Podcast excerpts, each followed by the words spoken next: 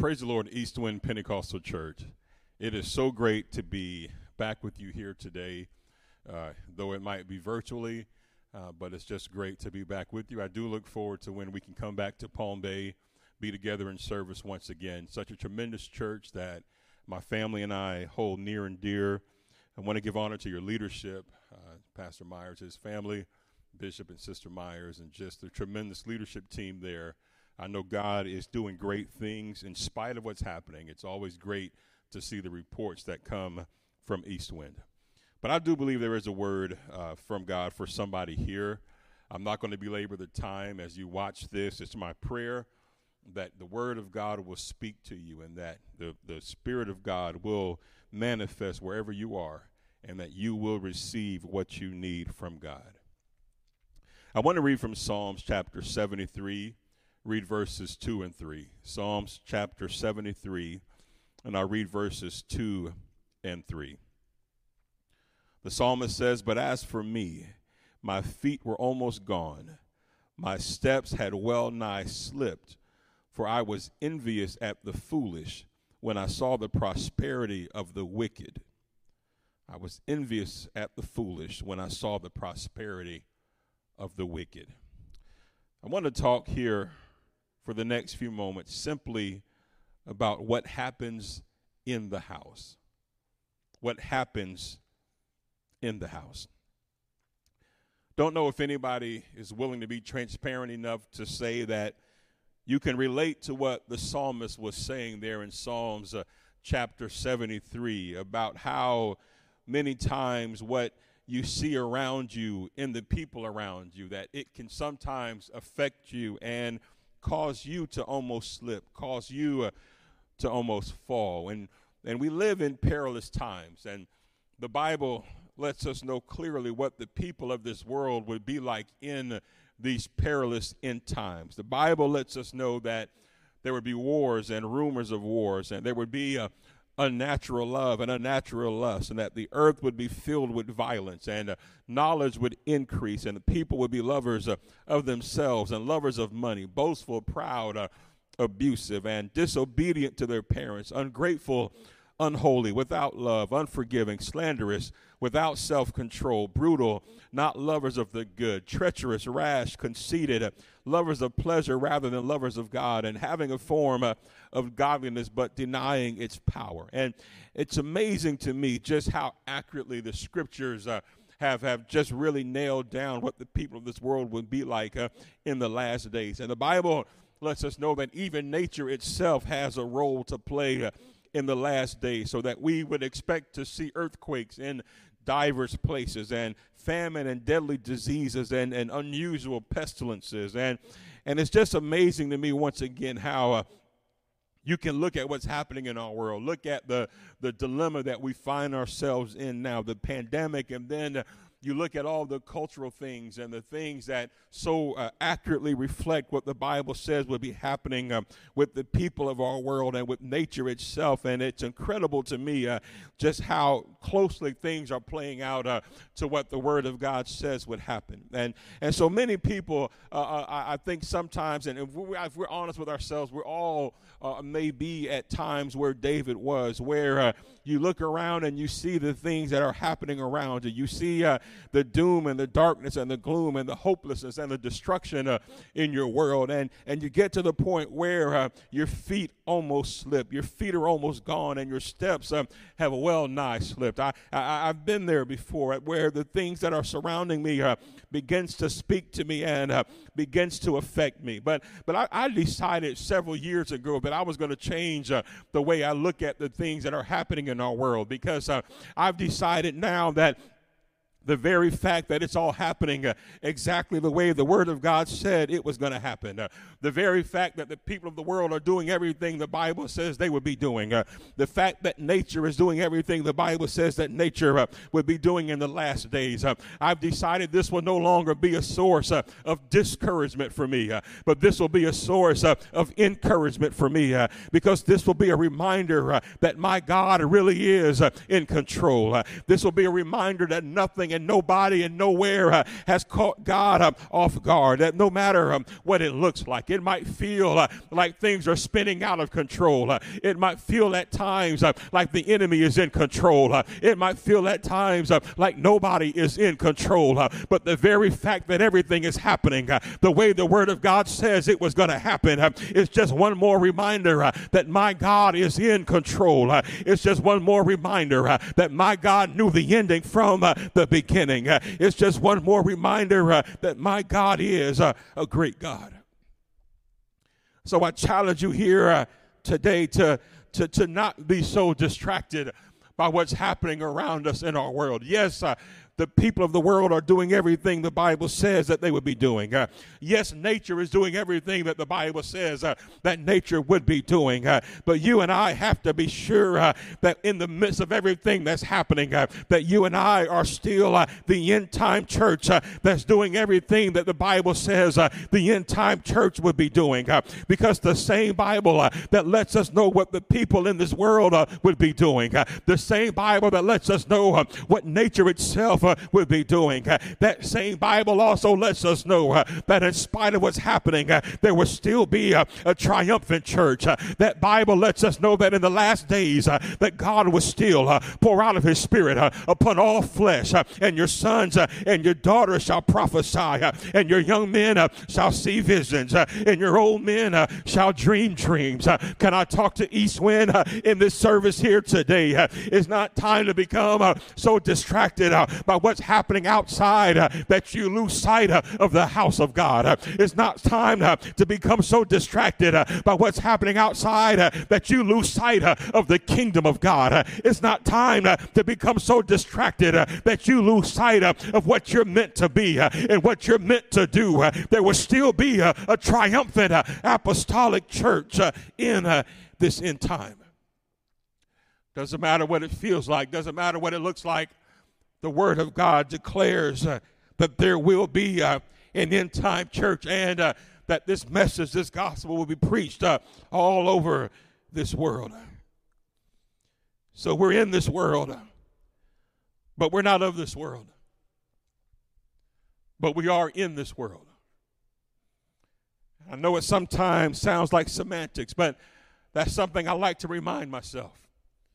We're in this world but we're not of this world, but we are in this world. We, we can't lose sight of, of that fact that we are in this world. Uh, and so we see the things that surround us because we are in this world. We sometimes suffer consequences of what's happening in our world because we're in this world.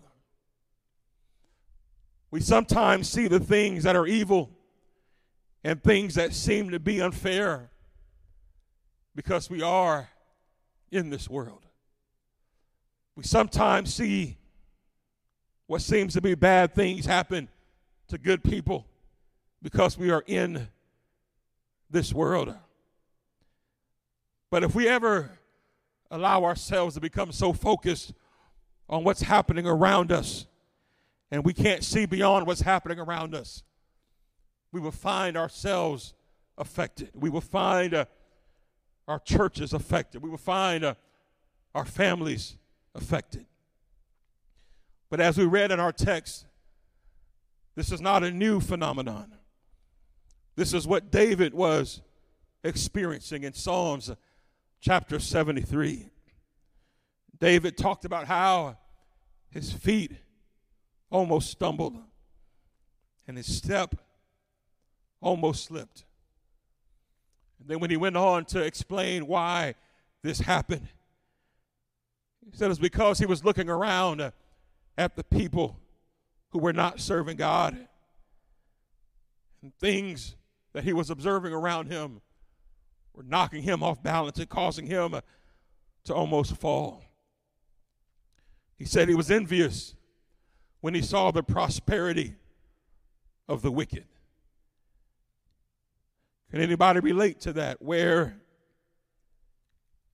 it seems like not only does bad things happen to good people, but sometimes seems like good things happen to bad people. became envious when he saw the prosperity of the wicked. David says when he looked at them, he says uh, that they seemed strong and it seemed like they uh, did not have the troubles that other people had. And he said their pride covered them like a necklace and their violence covered them like clothing. But in spite of this, in spite of their evil, in spite of their pride, in spite of their ungodliness, David said, It seems like they have more than they needed. David said he heard them speak wickedly against God. But yet, these ungodly people seem to always be at ease and to increase in riches. And so, in verse 13, David begins to feel that maybe he has been cleansing his own heart for no reason. That maybe he's been trying to live for God in vain because he's been trying to do the right things. But it seems that he has so many problems in comparison to those who were not trying to do the right things. Can anybody relate to that? David is discouraged because it seems that those who are not trying to live for God are living such a carefree, happy life. They seem to have wealth and they seem to have increase and they seem to be at ease. But he's been trying to live a pure life. He's been trying to cleanse his heart. And he's starting to wonder maybe that he's been trying to do the right things in vain. And in the depths of this struggle, he says in verse 16, When I thought how to understand this, it was too painful for me. The psalmist is being vulnerable with his emotions, trying to understand what's happening. When I look around at my world, I look in the mirror. I don't understand these things. It's painful for me. But then everything changes in verse 17. He says, Until I went into the sanctuary of God, then uh, I understood uh, their end. I'm preaching here about what happens in the house, what happens in uh, the sanctuary of God. Yes, I feel God everywhere I go. And yes, I am a sanctuary everywhere I go. But there's still something powerful about having a place in your life that's dedicated to the glory of God, dedicated to the presence of God. It's, it's, it's, it's a powerful thing to have a, a place where the Bible says that you should assemble yourself together. And when you come together, when you come to the house of God, something happens in the house of God. And we see this in Psalms chapter 73. Something happened. We see 16 verses where the psalmist is down, 16 verses where the psalmist's foot is about to slip, 16 verses where he's so distracted and so discouraged by what's happening around him. Uh, but then in verse 17, uh, he says, Until uh, I went into the sanctuary uh, of God. Uh, and then everything began to change. Uh, and from that verse on, his perspective is changed. he begins to realize things might look one way right now, but that is not the end. things might look one way right now, and they might seem to be at ease right now, but that is not the end. and I might seem to be cast down right now, but that is not the end. Uh, but when I come uh, to the house of God, uh, I get a perspective that I can't get from anywhere else. I get a reminder that I can't get from anywhere else until I went into the sanctuary of God. When he went to the house of God, everything changed. When he went to the house of God, he left a different man. When he went to the house of God, his song changed. When he went to the house of God, his mind was lifted. When he went to the house of God, his spirit was lifted. Somebody needs to hear this, especially in this time when going to the house of God has been such a challenge. I believe there are some of you who have had that testimony. You might have gone several weeks without being able to go to the house of God, but then when you got back to the house of God, something began to change. When you got into the atmosphere, uh, when you got into the glory of God, uh, your mind, your spirit, uh, your heart began uh, to lift. Uh, something happens in the house. Before that chapter is finished, he's no longer talking about how he's going to slip and how he's going to fall. But he says in verse 26, he says, My flesh and my heart fail. But God is the strength of my heart and my portion forever. That's why I come to the house of God. Because my flesh and my heart can fail. When I look around what's happening in my world, my flesh and my heart can fail when I'm disconnected from the house of God and the people of God, my flesh and my heart can fail. But God is the strength of my heart and my portion forever. Sometimes I just have to come back to the house to just be reminded of who God is. Sometimes I just have to come back to the house and connect uh, with my brothers and sisters uh, and receive the strength that comes uh, from the house of God. So, all the envy, all the discouragement that David was feeling in Psalm 73, it began when his eyes saw the prosperity of the wicked. And it did not end until he entered the sanctuary, took his eyes off of people, came to the house of God, and looked to God again. I don't know your circumstance. Don't know if you're able to come to the house of God right now. But there should be something on the inside that says if I the moment I can come into the house of God. I'm tired of looking, seeing what's happening around me, looking at people, becoming discouraged, disillusioned by what I see. I need to get to the house and let God reveal Himself. Something happens in the house towards the end of the book of Ezekiel, God gave Ezekiel a vision of another house, a vision of a temple. And God told Ezekiel in this vision to tell the people everything that he saw, that God was giving Ezekiel this vision for a reason. It was to be symbolic. And he wanted him to take note of everything that he saw in this temple, everything that he saw in this house. In Ezekiel 44 5, in the NIV, Ezekiel says, The Lord said to me, Son of man, look carefully, listen closely, and give attention to everything I tell you concerning all the regulations and instructions regarding the temple of the Lord. It says, Give attention to the entrance to the temple and all the exits of the sanctuary.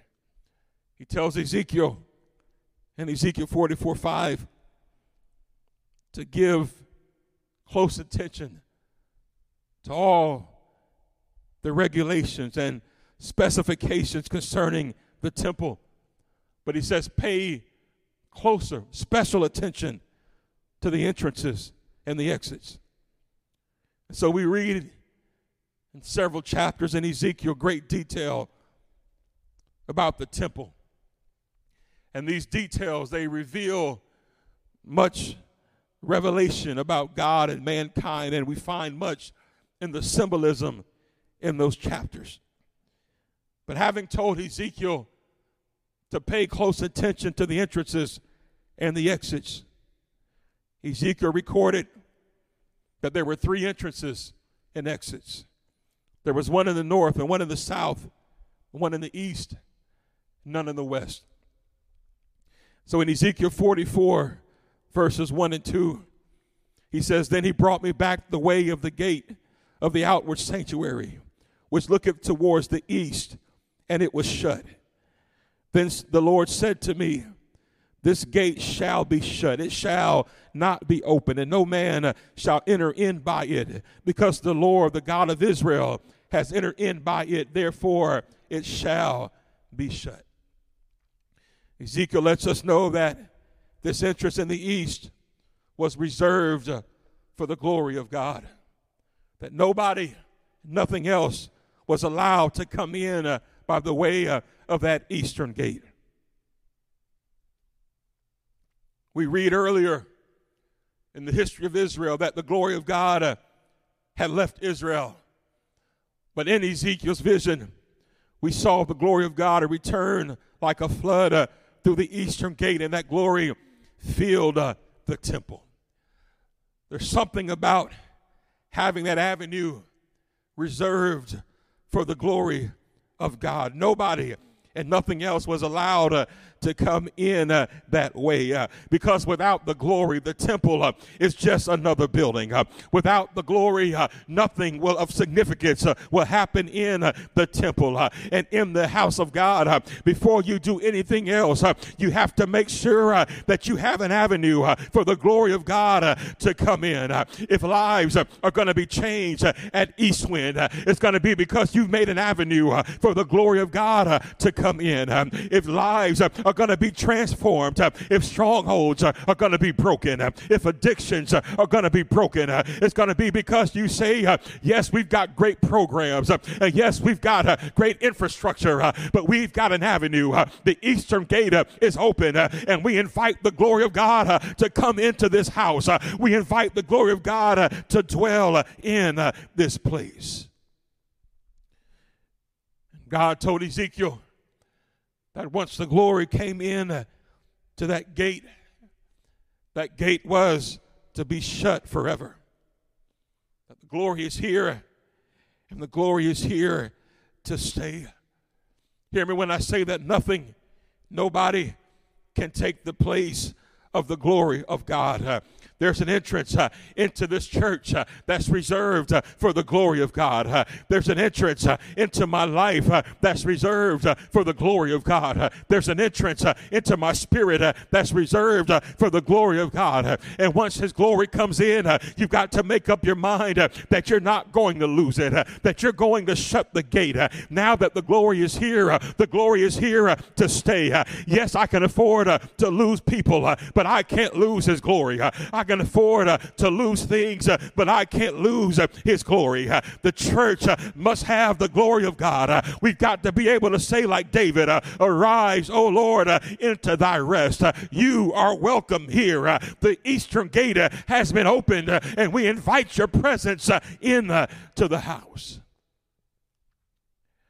So that eastern gate into the house of God was reserved for the glory of God and only the glory of God.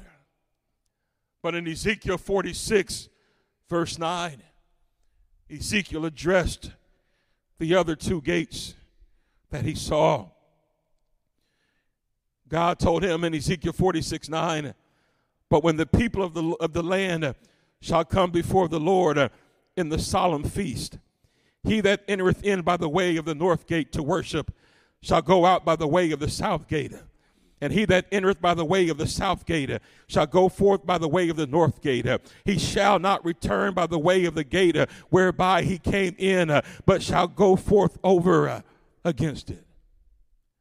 So Ezekiel is saying that when the people came in, they did not come in through that eastern gate, but when they came in, they came in through the north gates and the south gates.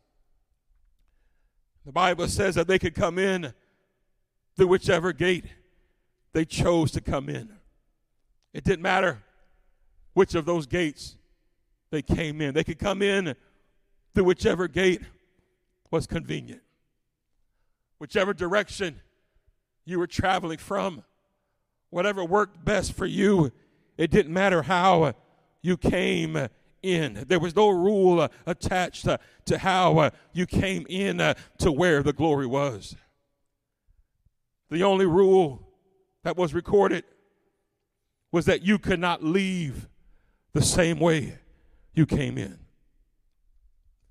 That if you came in uh, through the north gate, you had to leave uh, through the south gate. And if you came in uh, through the south gate, uh, you had to leave uh, through the north gate. Uh, you cannot come in uh, to his glory uh, and turn around and leave uh, the way you came. Uh, there's a message here uh, that I hope that East Wind will grab a hold of. Don't come into the presence of God and see his glory. Don't come into the presence of God. Don't come to the house of God and see his glory and then turn around and walk out the way that you came in. But whenever you encounter the presence of God, something ought to happen that allows you to move forward uh, and transform uh, and walk out different. Uh, there's got to be something on uh, the inside of you uh, that understands uh, that something can happen in the house. every time you come to the house of God, something can happen and you can leave with a complete transformation. you can leave walking different than how you came in. So when you come to the house of God, the message is Come as you are. Come from whichever direction life has taken you. There is no judgment attached to how you come into the house.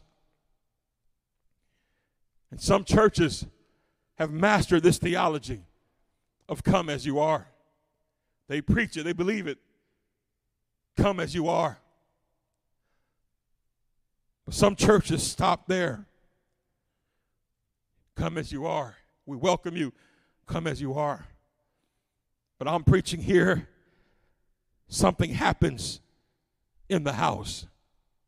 So, yes, come as you are, but don't stay that way. Whenever you come into the presence of God, Whenever you come uh, into the house of God, uh, you don't have to leave uh, the way you came in. Uh, it doesn't matter what anybody else has said uh, about your circumstance. Uh, it doesn't matter what anybody else has said about your situation. they might have said that you were born that way and you're going to die that way. they might have said that you'll never change and nothing will ever last in your life. it doesn't matter what anybody else says. whenever you come into the house, something can happen and you can leave leave different than how uh, you came in. There are so many people who can testify. Whenever you come to the house of God, you're surrounded by people who can give you their testimony. What happened when they came to the house? So many of us don't look like what we've been through don't look like where we've been. So many of us have come in one way and had an encounter in the house, left different.